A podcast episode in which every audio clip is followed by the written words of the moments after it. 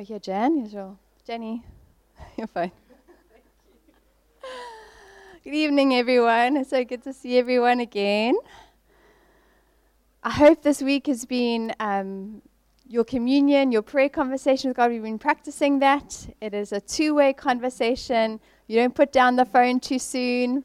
We listen for what He's going to say. We, we seek out with the mind of Christ, seated with Christ Jesus in heavenly places, what His will is um, we want to see things from His point of view, the prayer of uh, the principle of agreement, um, using both kingly and priestly intercession, petitioning God, asking Him for things, but then also prophesying, decreeing, things like that.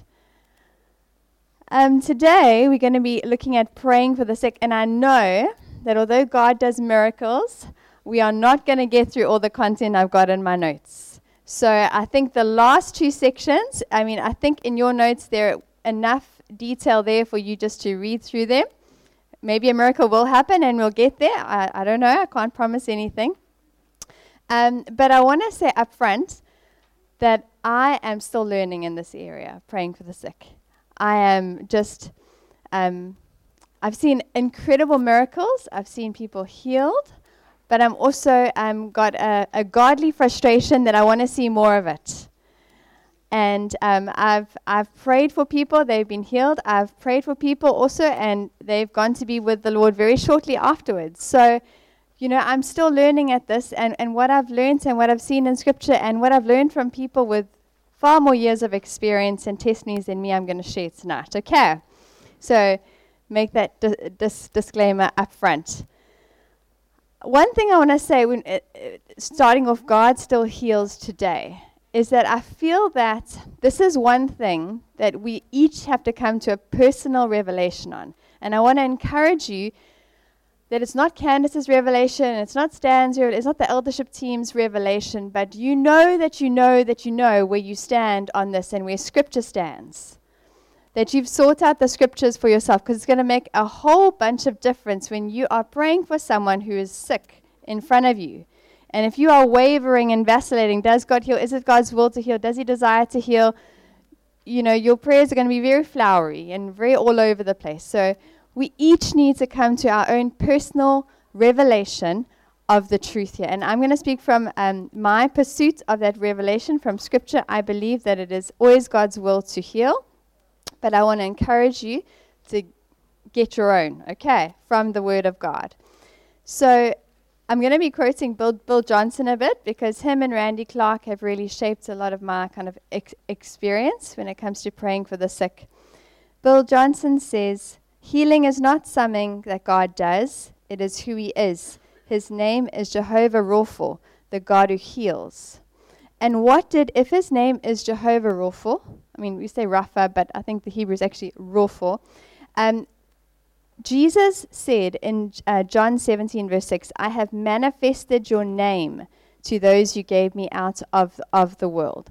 I've manifested your name. I've put your name on display through what I've done upon the earth. And we are still called to manifest that name, Jehovah Rapha, to the world around us. Bill Johnson again, he says, and it's quite a long quote, but he says it so much better than I think what I could say. He says, The message of sal- salvation would not be so incomplete if it were preached as God intended. Today, salvation means we can be forgiven from sin. If it was nothing more than this, it would be worth it all. Forgiveness is still the ultimate miracle. But to assert there is more doesn't diminish the importance of uh, forgiveness. It is just that God intended more. Jesus said, For the Son of Man did not come to destroy men's lives, but to save them. And that word save in the original Greek is the word sozo. It refers specifically to the forgiveness of sins, the healing of disease, and deliverance from torment. That is salvation. Jesus made the provision needed to save the whole person spirit, soul, and body. The gospel of salvation is meant to touch the whole person. So, what does the blood of Jesus mean to you? What does his death and resurrection mean to you? What was the blood of Jesus spilt for? The forgiveness of sins? I would say to you, there is so much more actually.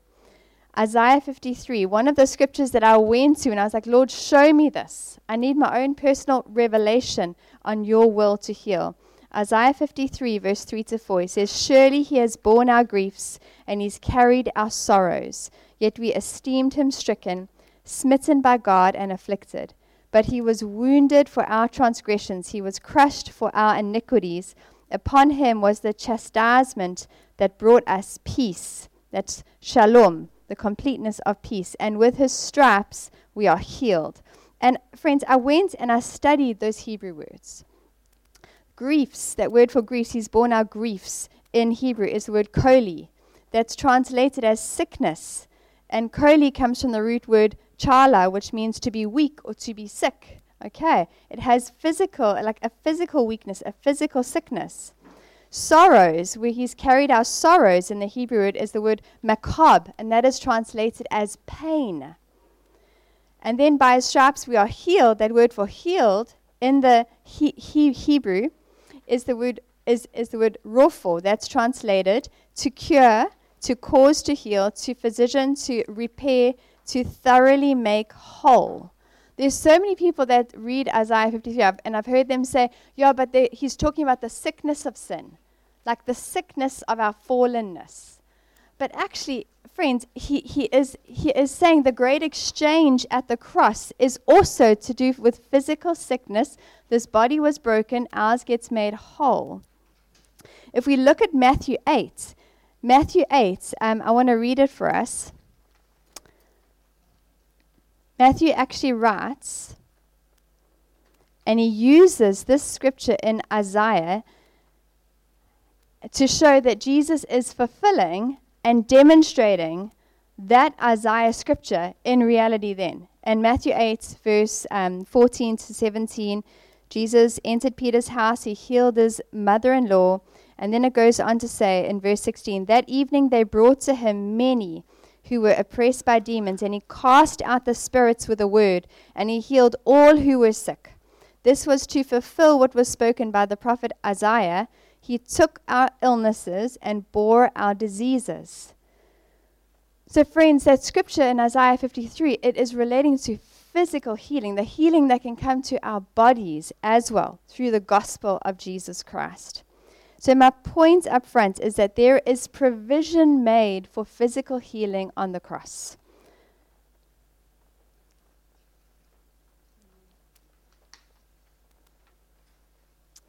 I won't talk for long on this because I want to get into um, the other stuff. But if you look at the covenantal blessings, we are the wild olive branch, the Gentiles, as pig eating Gentiles.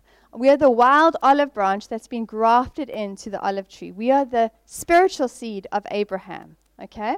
And so if you look at the covenantal blessings, and I urge you to go and read these Deuteronomy 7, verse 12 to 16, Exodus 15, verse 26, he talks about the blessings and protection of health that can come to his people.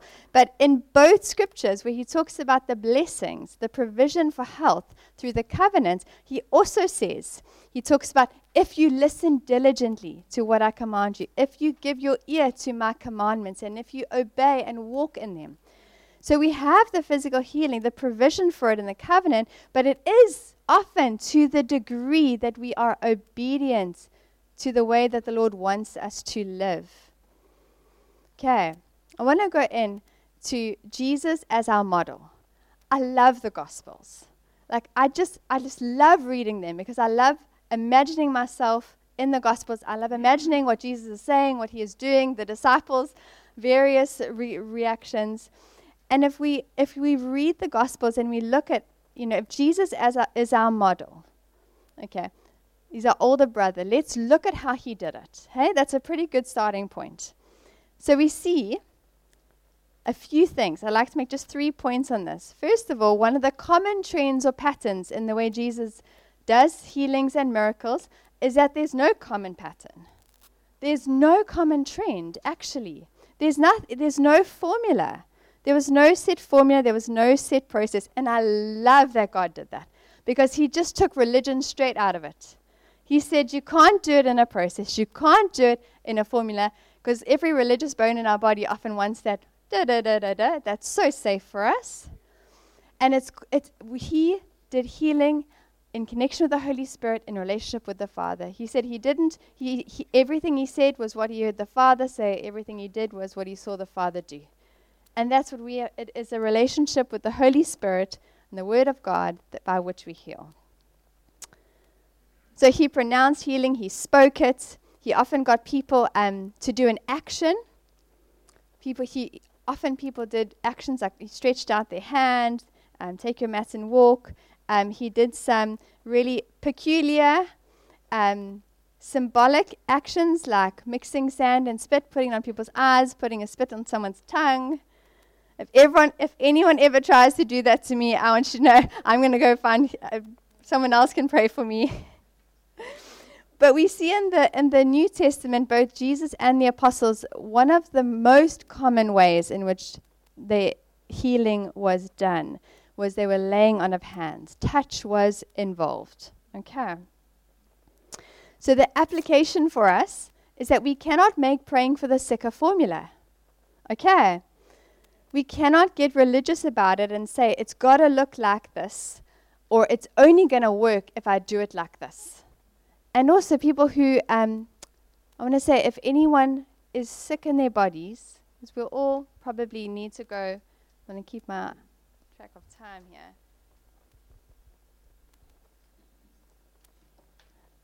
As people, if we go and we have our brothers and sisters gather around us and, and pray for us, can we be okay with a bit of flexibility and fluidity? That we don't go saying, oh, but unless you pray like this, you know, our, our, our faith doesn't rest in a formula.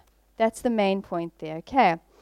Secondly, we see this, this that faith, the role of faith of the person receiving healing, and their approach, how they approached Jesus for their healing, was often emphasized.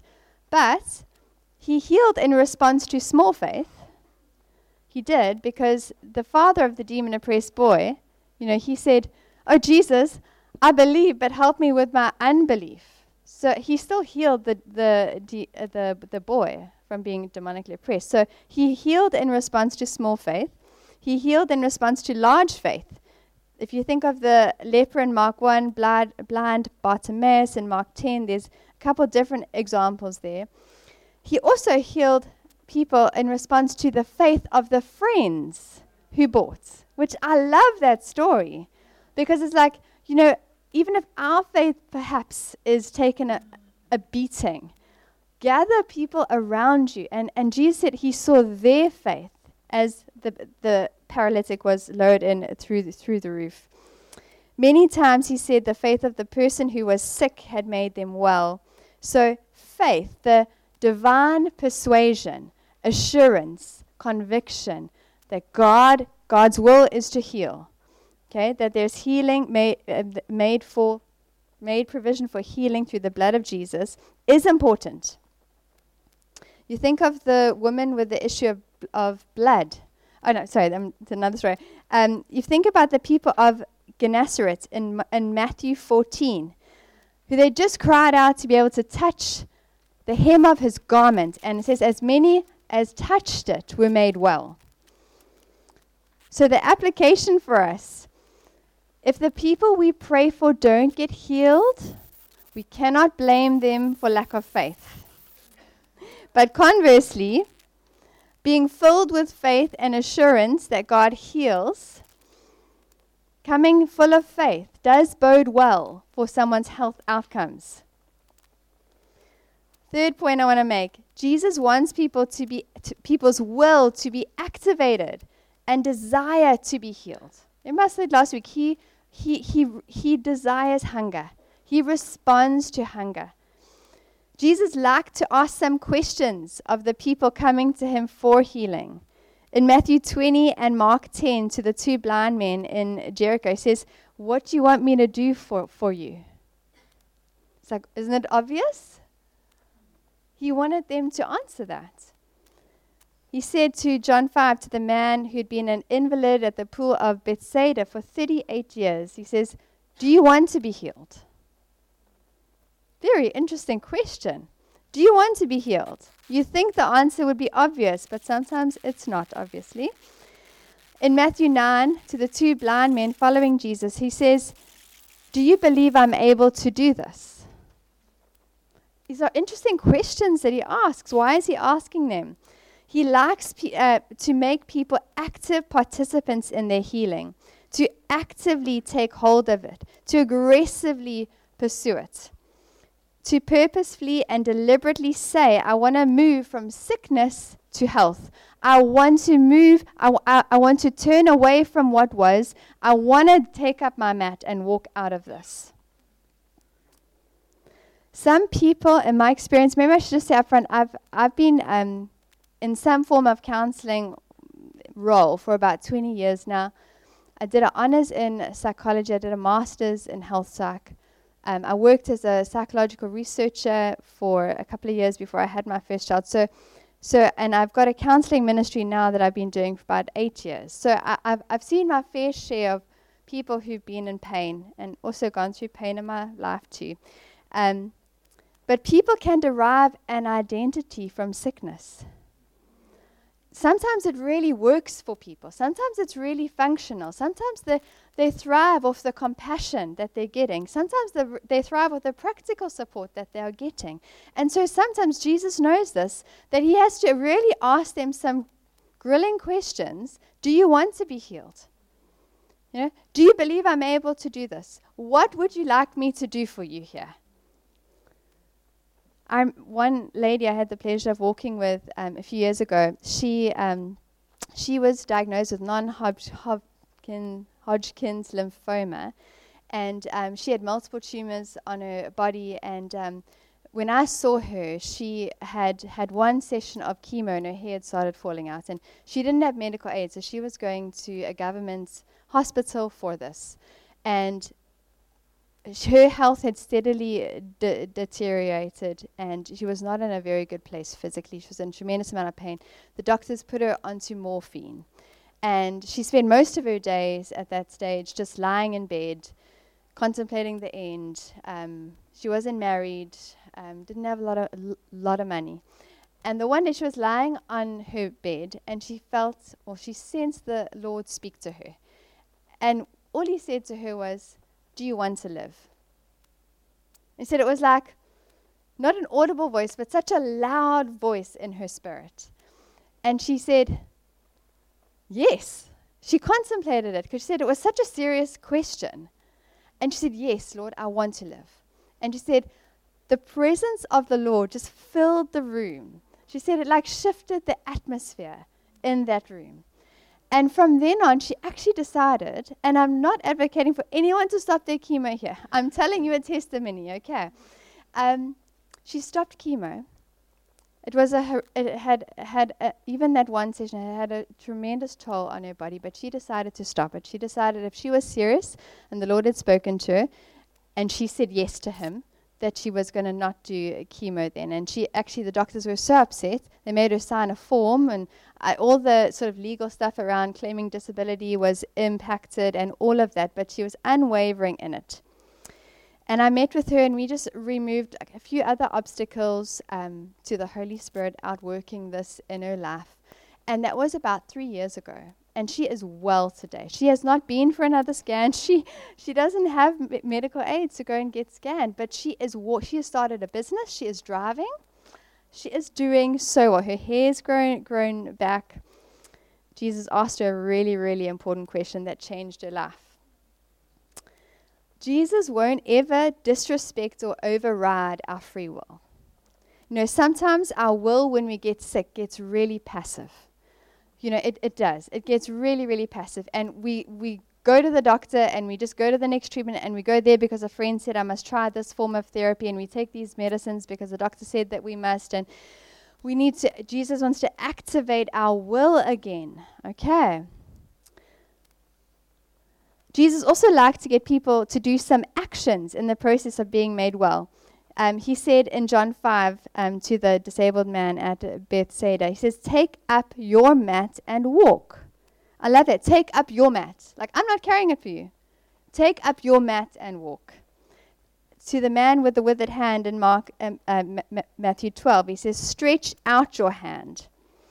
To the ten lepers, he says, Go show yourself to the priests. And as they went, they were healed. He says in Matthew 9 to the paralytic that came to the roof, Rise, pick up your bed, and go home. You think of the woman who pushed through the dense crowd with the issue of blood, and she pushed through the crowd and she reached out her hand and she touched Jesus.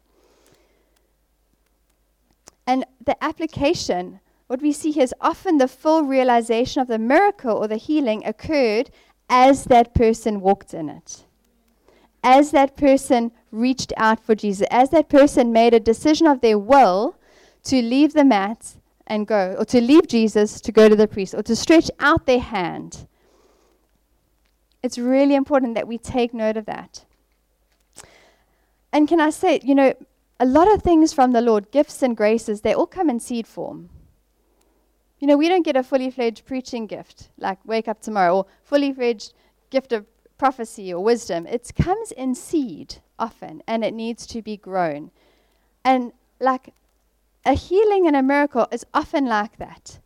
And it needs to grow as we walk in it, as we respond to a question Jesus asks us, and things like that. And sometimes the things that we put around us when we're sick, I, am not advocating for anyone to stop.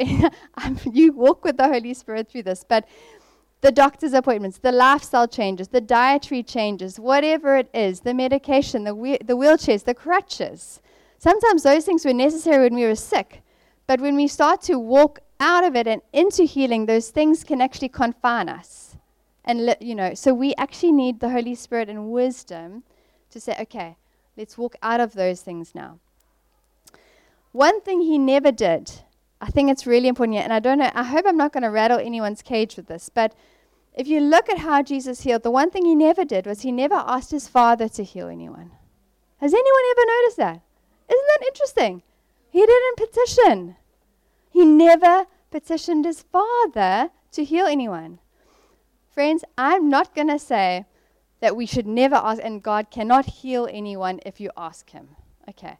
But I'm going to say, I don't believe the primary modus operandi of us praying for the sick is to petition, to ask the Lord to heal anyone.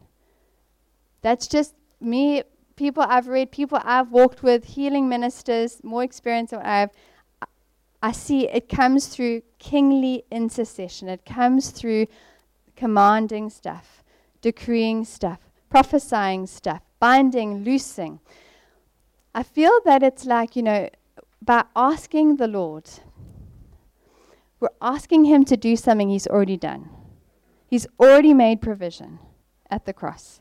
And it's about appropriating and enforcing the victory of the cross now. Like the blood's been made available, needs to be applied.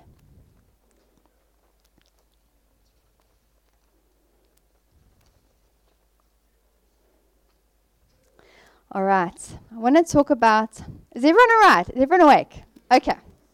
That's just, you know, looking at Jesus as our model, looking at what scripture says about this. I want to talk about um, you know, we'll get, if someone comes up to you for healing and, and they're sick, whatever it is, I mean, it could be a type of cancer, could be a type of autoimmune disease, could be a car accident, a broken ankle, could be migraines, headaches, whatever it is.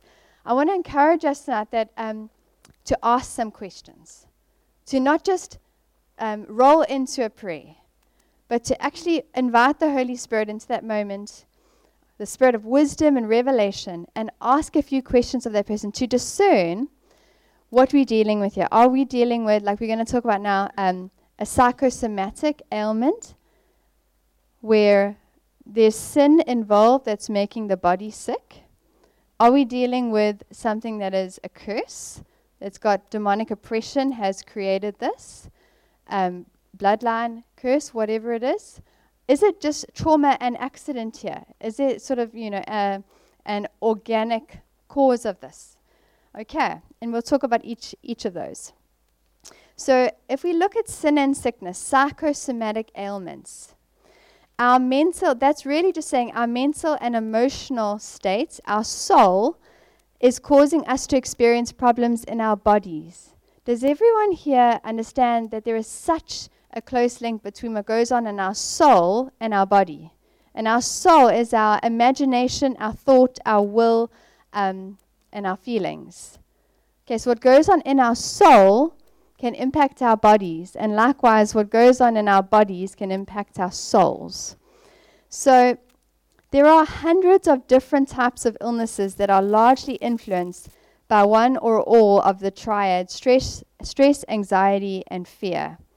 And I want to say, not all sickness is because someone has sinned.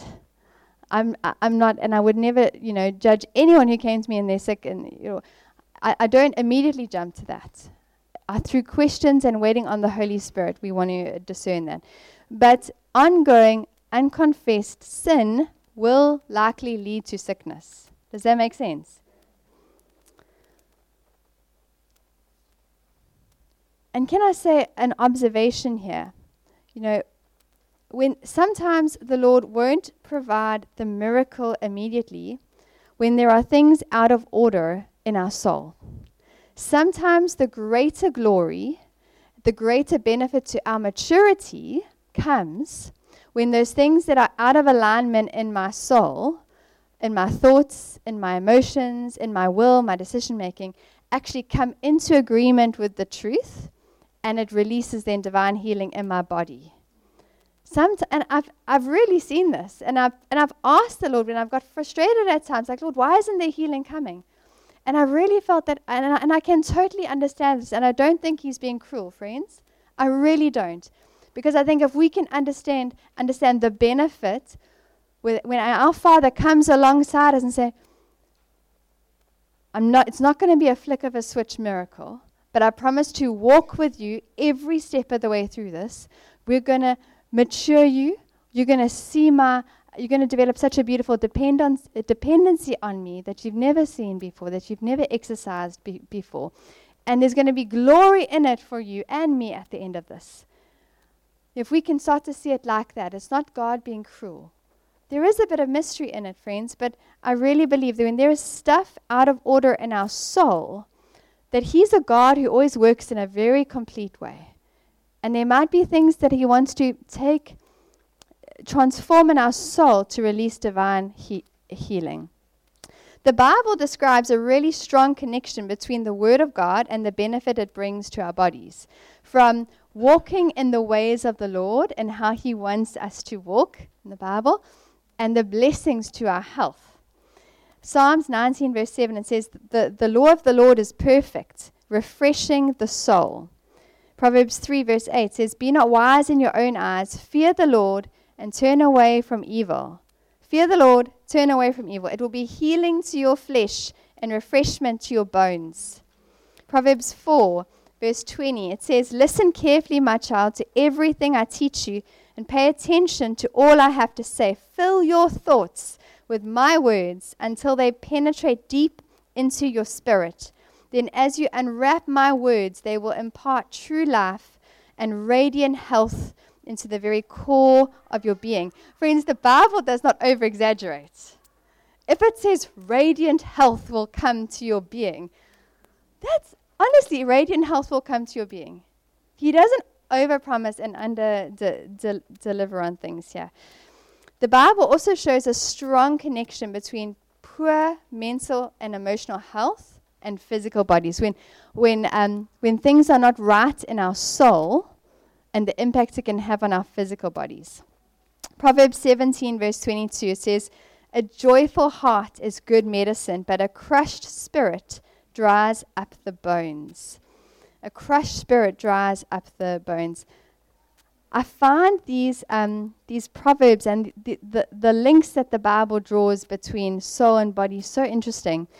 Um, I, I, can, I can remember sitting with a couple once and, and, and saying and thinking, I, I'm seeing a, a, a, a real example of this verse where a crushed spirit dries up the bones. And I was walking with the wife. She loved Jesus. She'd been to Bible school, but she had to be delivered of some inc- some spirits of witchcraft, really, uh, oppression, control, manipulation, domination, things like that.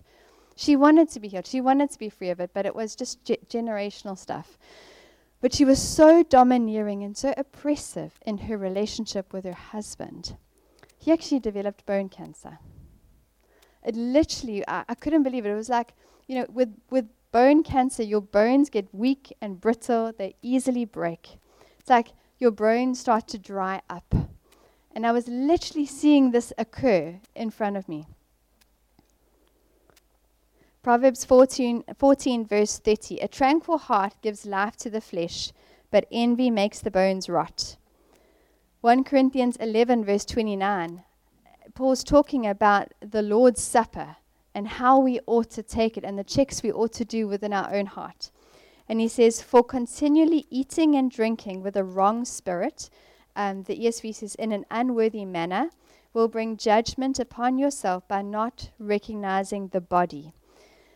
Um, and uh, commentators are out there where it, it, it can mean either or, or maybe both, by not recognizing the church or Jesus' body in front of you, by being irreverent and insensitive to um, the, the Lord's body in front of you and, and that symbolic practice, or by being irreverent, by not discerning the body, not being in right relationship with others around you. It says, um, if we take it like that, this insensitivity is why many of you are weak, chronically ill, and some even dying. Psalm 32 um, Blessed is the one whose transgressions are forgiven, whose sin is covered. For when I kept silent, my bones wasted away through my groaning all day long. He's saying, like, my inner turmoil, my inner distress that was not expressed to the Lord, that was not brought out to the light and confessed to Him, uh, but, but suppressed inside, had a negative impact even on his bones.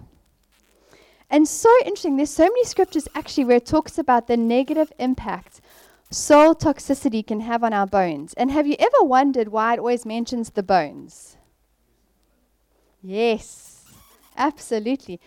The in the blood. So he says because it, it that's where the the bl- blood is made. So so what researchers are, found out.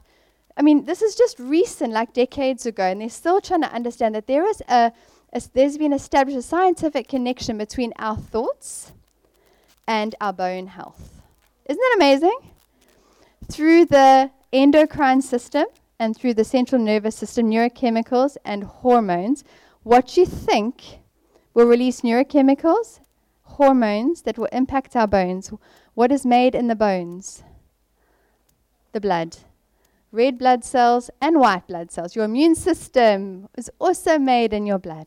The beautiful protective organ that God has given us. Okay.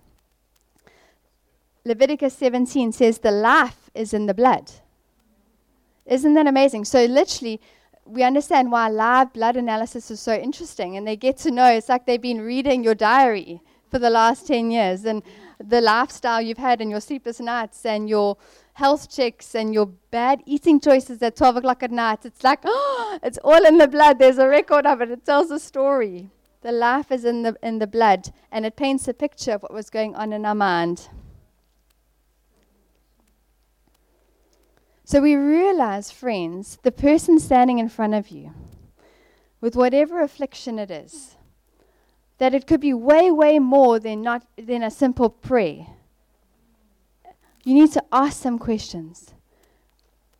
Ask some questions, friends, guided by the Holy Spirit. It's, it is an exquisite privilege to pray for people who are not well, to put themselves into your hands in that moment in a very vulnerable state that they are in. And let's not make any assumptions. And let, let's not dive into things. I've done this 50 times before. This is how we pray. Oops. Let's ask some questions. Go with the Holy Spirit.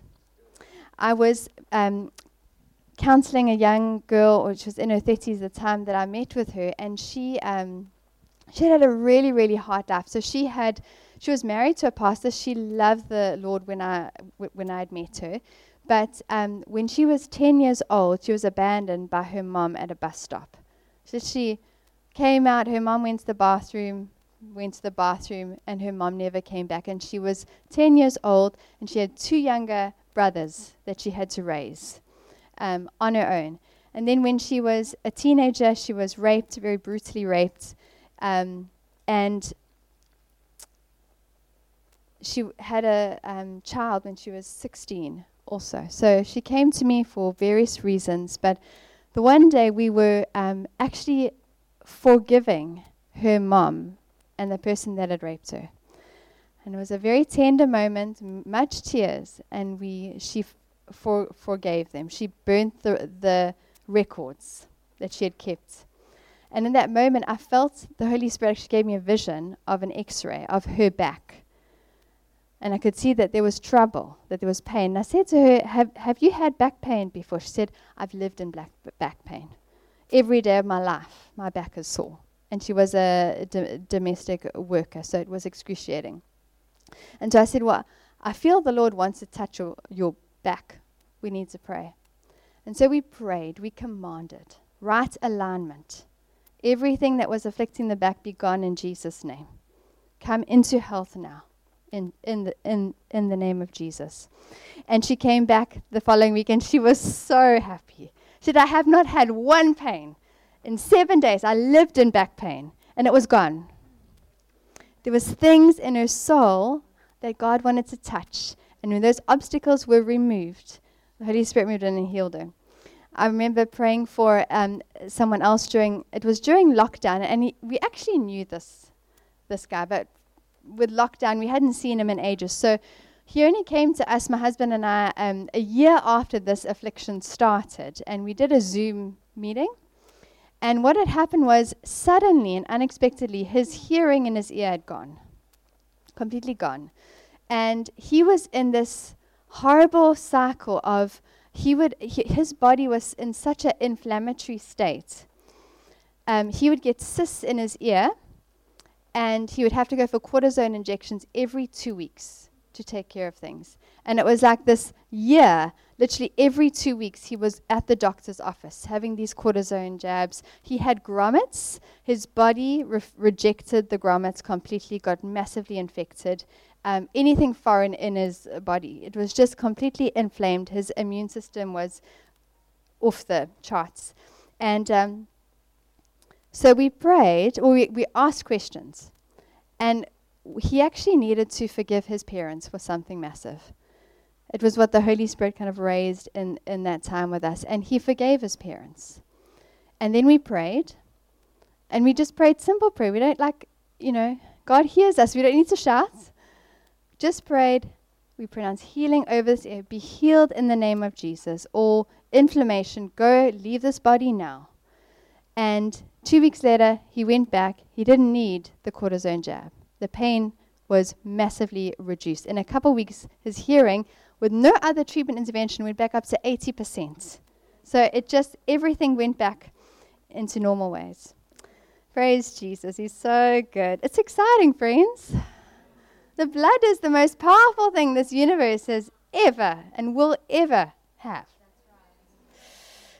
James 5, verse 16 says, Confess and acknowledge how you have offended each other, and then pray for each other to be instantly healed. Other translations say, Confess your sins to one another or confess your weaknesses. But that word in the Aramaic for um, offenses or sins is can be translated as faults or folly or offenses. So it's just saying, share, confess, bring to the light these areas where we've been foolish, where we've gotten offended, where we have weaknesses and we're missing the mark. Share it with each other, confess it to the Lord, and then pray for each other and be healed. It's alluding to this um, very strong relationship between what's in our soul and what's going on in our bodies. In the case where we're dealing with psychosomatic illnesses, forgiveness towards self and others is often key. Even sometimes they need to forgive God. Repentance, confess and repent of sin, mistakes, ungodly thoughts, and walking in ungodly emotions. You know, um, sometimes people say, but you know, I was rejected at birth. I have been rejected. But you know what, friends?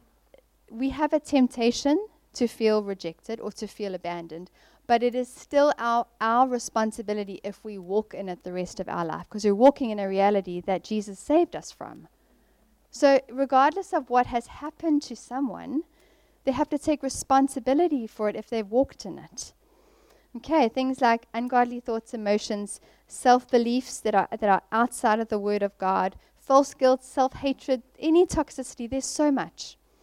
But ask some questions when someone comes to you, as you feel led to by the Holy Spirit, no, with no condemnation. Just, I was wondering if. Have you ever struggled with? Okay. So, uh, I want to, let's see if we can start this. Do we need a break?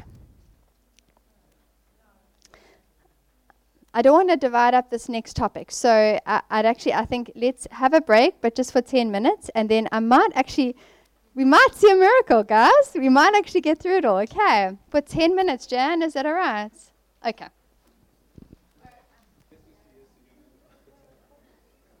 All right.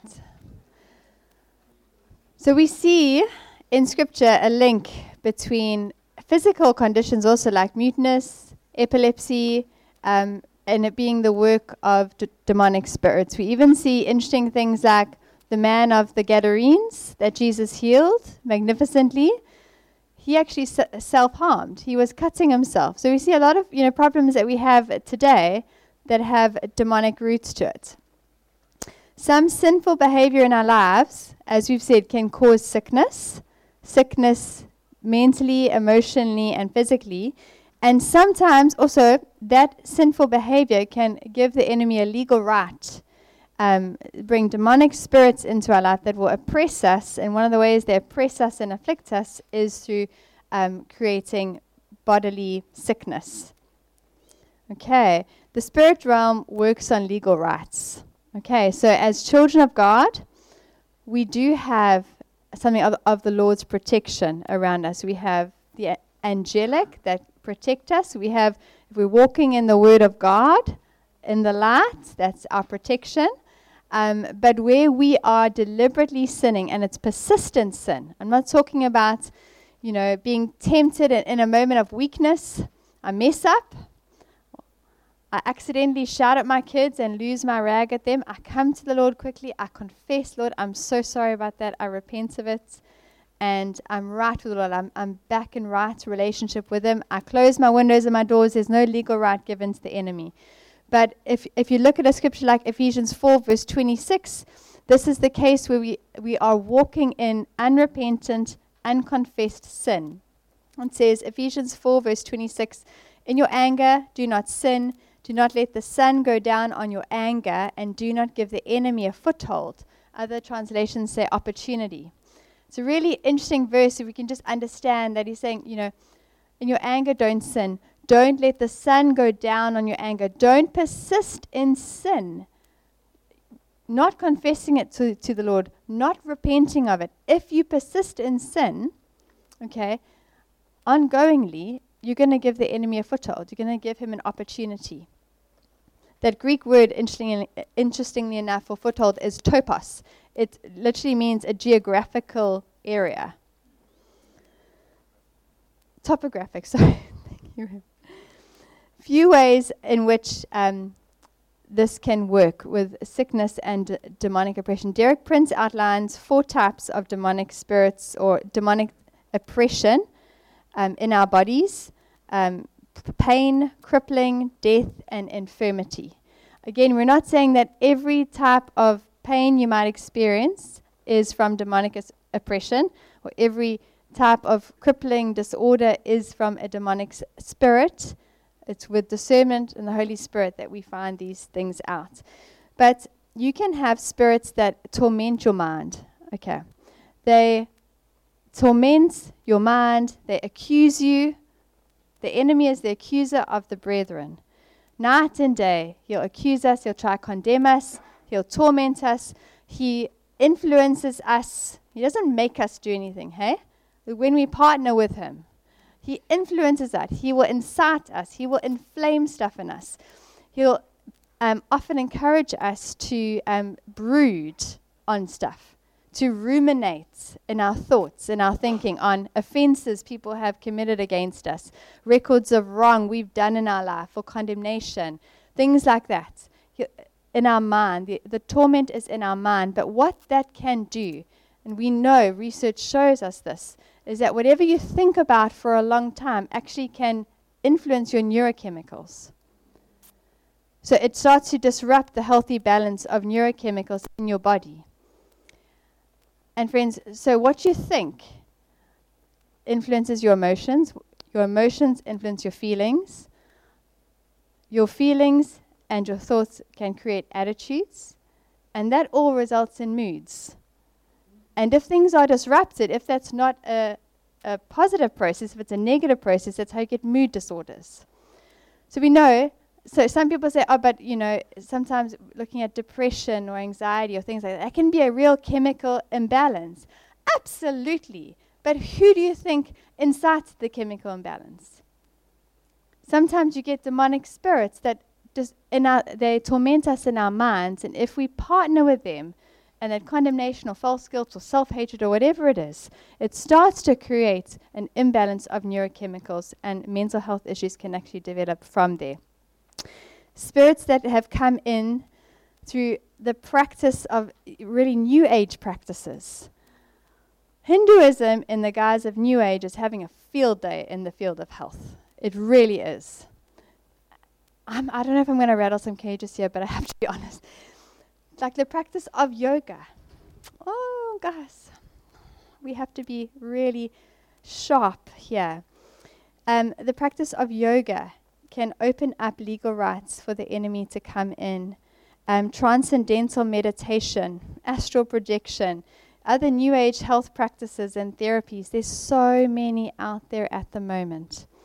And it really does open up doors for the enemy to come in. I've walked beautiful journeys with many people where there have been fire serpents and kundalini spirits that come in through the practices of yoga those namastes that they do, they really they are false worship to demonic gods. And they go into positions and it's really an avatar of a Hindu god. That's strengthening a demonic altar. And you get kundalini spirits, fire serpents that come and they go up the spine. And they need to be delivered. And they create back issues and neck issues. A friend of mine, um, beautiful Christian, again, uh, loves Jesus. And when she was younger, she went to school, she made friends with a Hindu girl. And she was none the wiser at the time, and her Hindu friend taught her how to, um, tr- how to do transcendental meditation. And the one day she was um, completely shocked when she was transported into this paradise, like nothing she had ever seen before. But ever since then, she had had such massive health problems. She had allergies um, immune system stuff going on, just terrible, terrible affliction. And she came to many years later, actually, and, and her whole family had just gone through sickness after sickness. It was just, you know, having a research background, I'm like, you know, looking at this thing is like such a high correlation here. Um, and she literally had to be delivered, manifesting these spirits that had come in through those practices. Um, personal family um, personal or family history involvement in things like divination, fortune telling, drug use.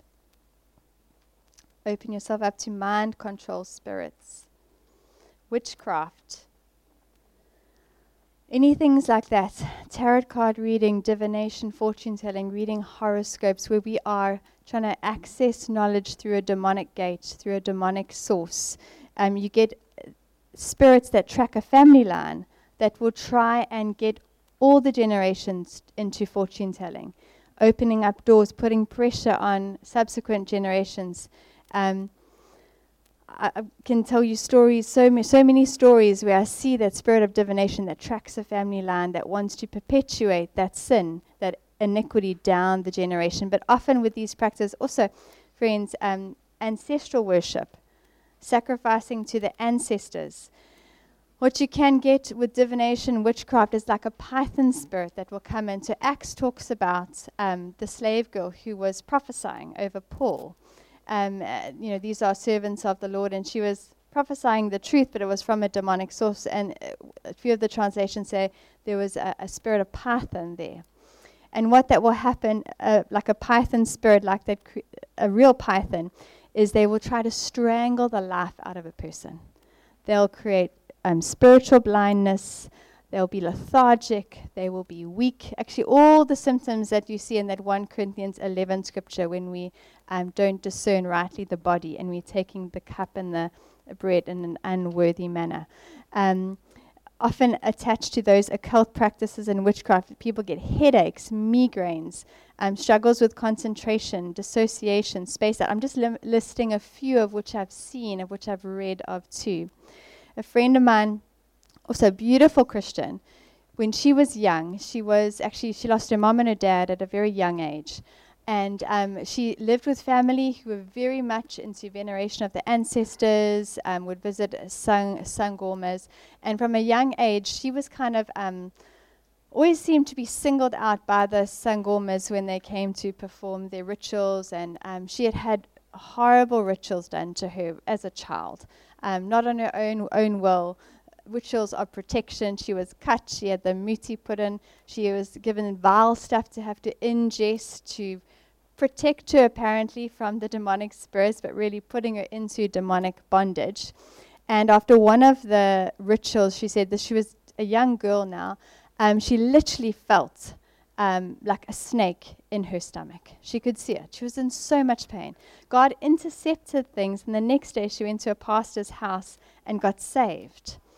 But it was many years later, and when I met her, and um, she started a new job, the job of a lifetime.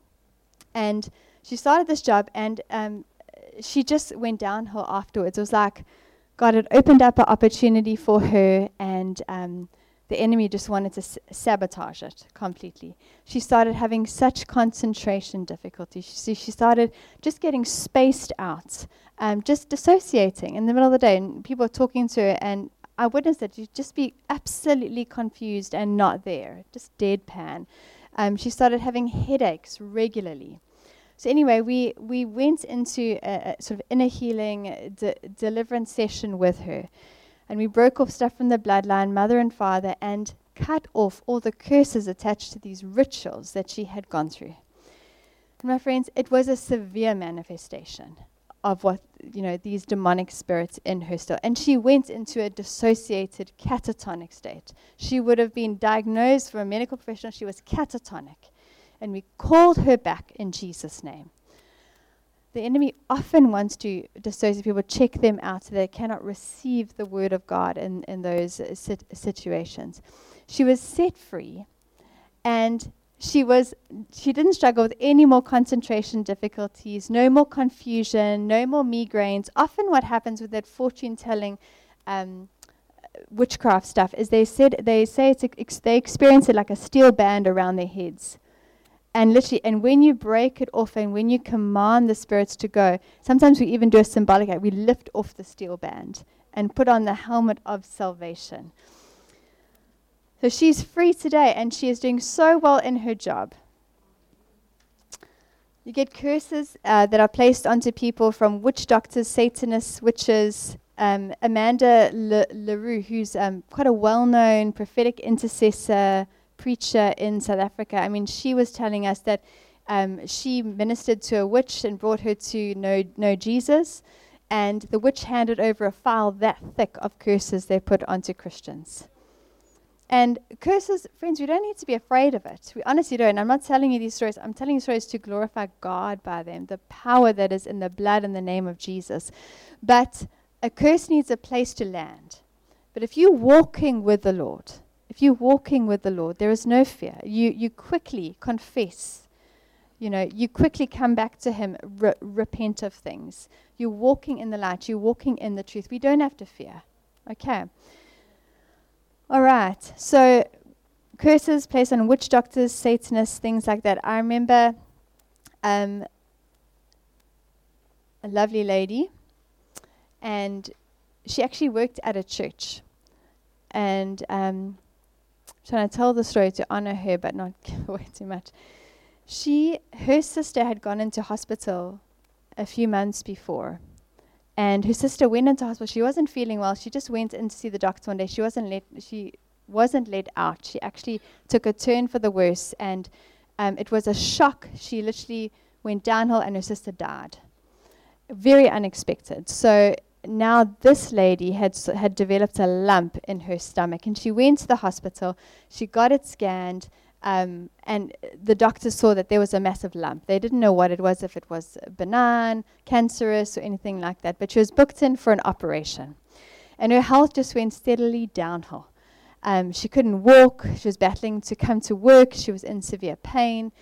And I'd heard of what was going on through a friend because um, uh, there was some weird stuff going on at home. Even the children in, in the house were seeing demonic stuff. Um, and I was just putting together the puzzle here. The sister had died, the kids were seeing stuff. Everyone was incredibly afraid. And her parents didn't want her to go to hospital for the op because her sister had died in hospital a few months before. So um, she actually was at a church prayer meeting, and the church gathered to pray for her um, the same day that I saw her. But, friends, when it comes to curses, you cannot petition God to break a curse you have to break it through kingly intercession. You actually have to say, in the name of Jesus, I decree it's broken. I break it. I cancel it. I nullify it. Okay. And so when I saw her, she could hardly work, walk. And we felt this thing. It was there. It was massive. And we broke curses off her. What had come, we, she had to forgive. What's really important often in these steps is they forgive. You want to remove every obstacle that could um, sort of act as a barrier to them receiving their full healing. So she had to forgive, actually, the people in the community, whoever had sent this curse. Um, I'm trying to think what else she had. To, that was the main thing she had to forgive. We cut off stuff in the bloodline. The main thing was the curses. So we broke the curse of the blood of Jesus. For instance, also, she manifested severely. She went catatonic. She dissociated. We called her back in Jesus' name. It went on for about two hours.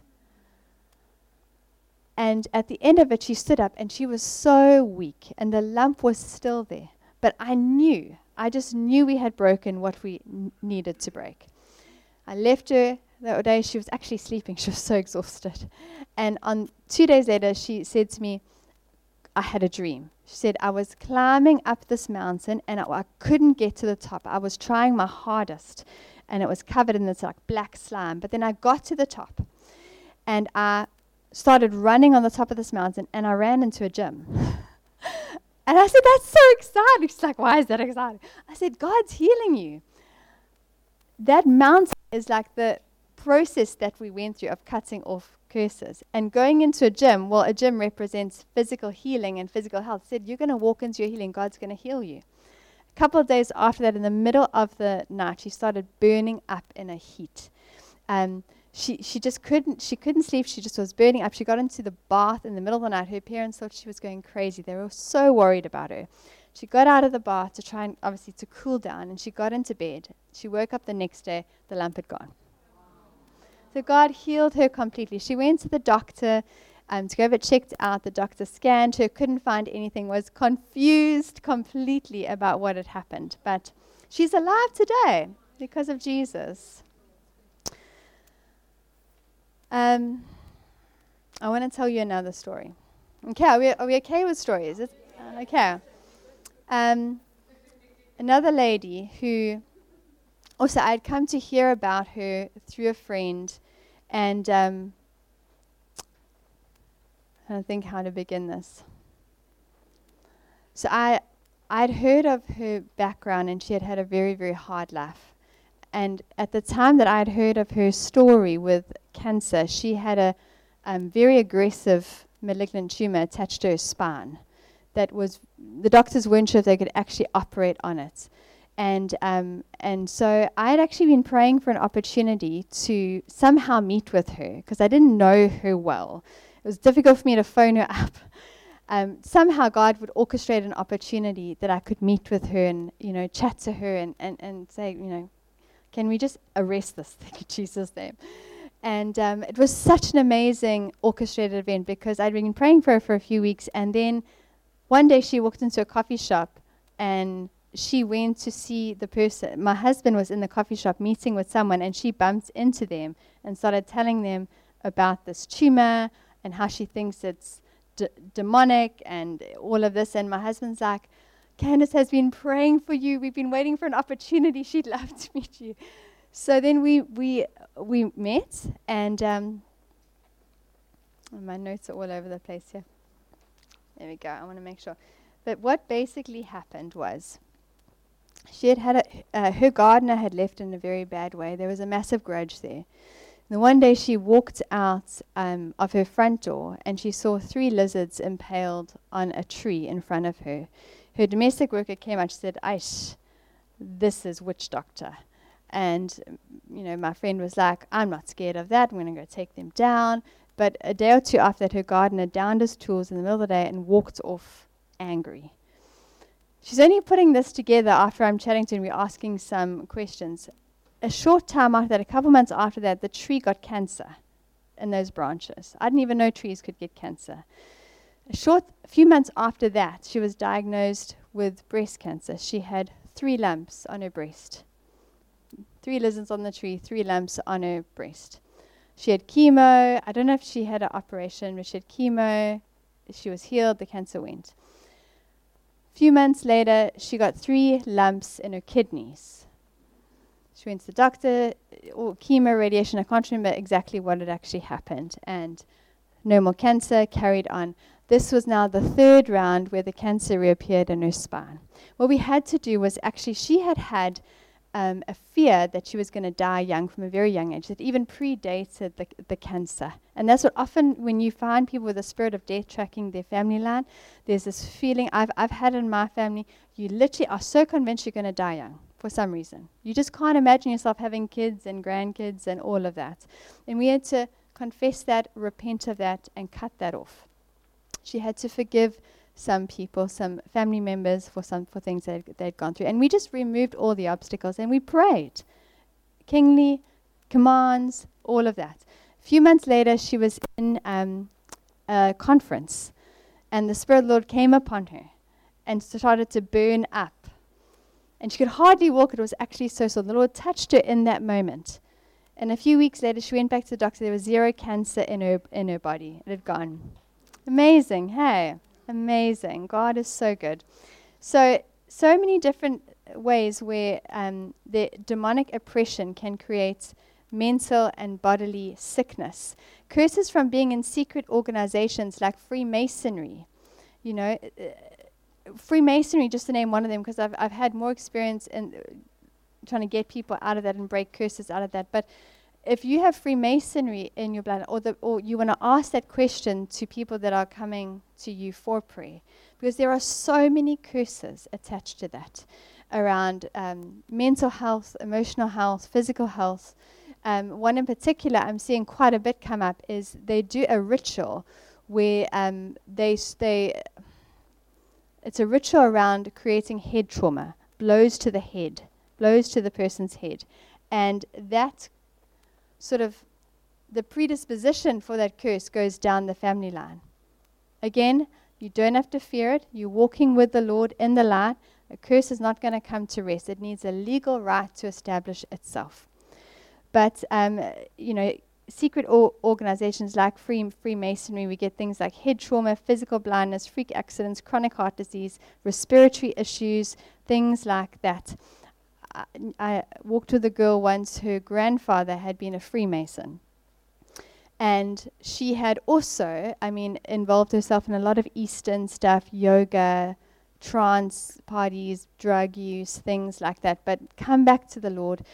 And she had had a, a, a head trauma. She had actually had a, a very bad fall about um, six six years ago, or it was a lot, I saw her quite a while ago, so six years before that, where she had had head and neck pain ever since on a, on a daily basis. She could still wo- uh, work, but it was intense. She was on four different types of medications from it also.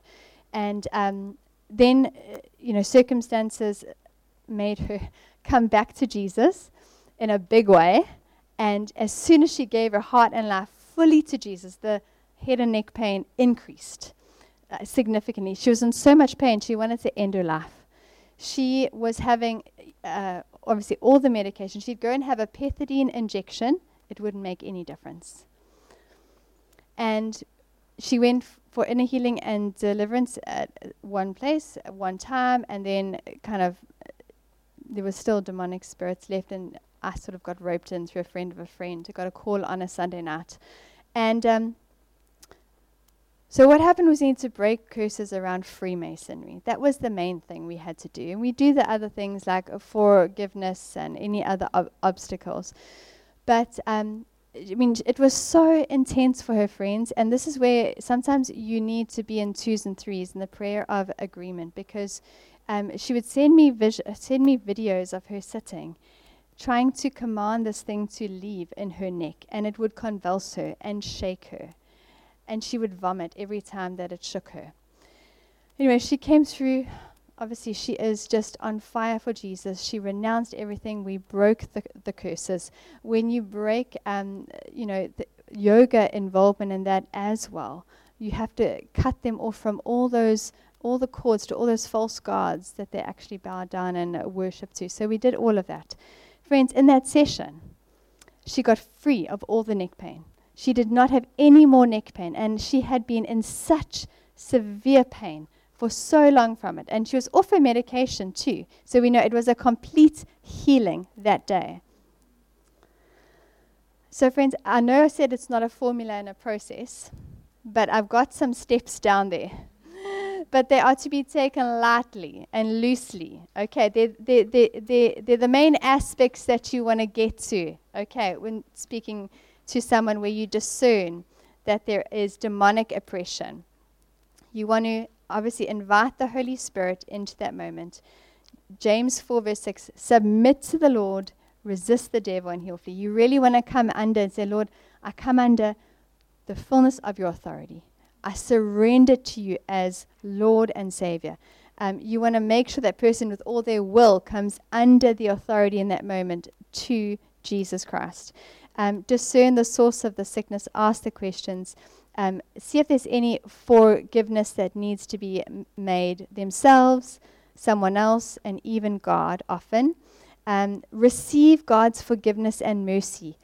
For the sinner, we're looking that if it's a curse or it's um, that has had a legal right to land, or if it's sort of um, sinful behavior that's opened up a legal right for the enemy to come in and bring sickness, um, they want to. Uh, really important for to mark a moment for them to receive forgiveness from the Lord.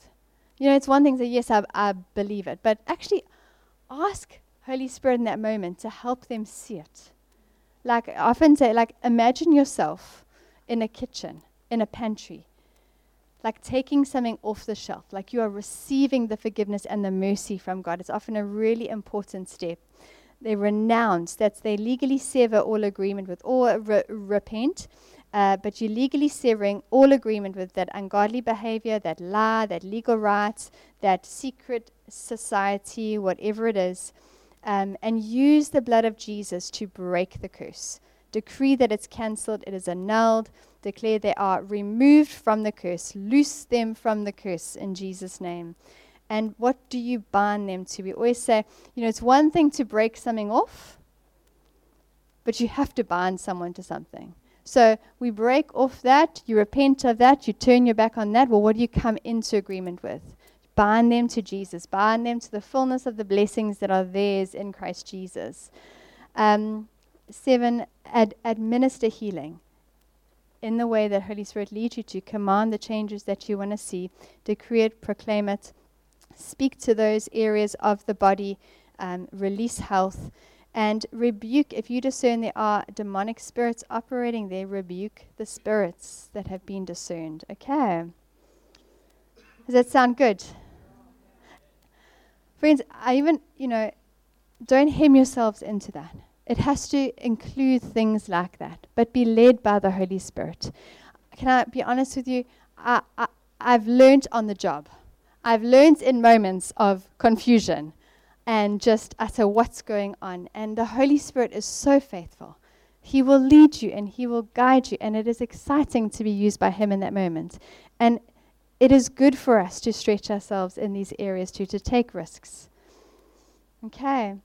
so I'm, uh, you know, there's accidents and trauma there. Um, maybe just to mention that when it comes to, actually, I, I want to mention one thing. You can read the accidents and, and trauma bit, but I, I, I want to share one thing there. Um,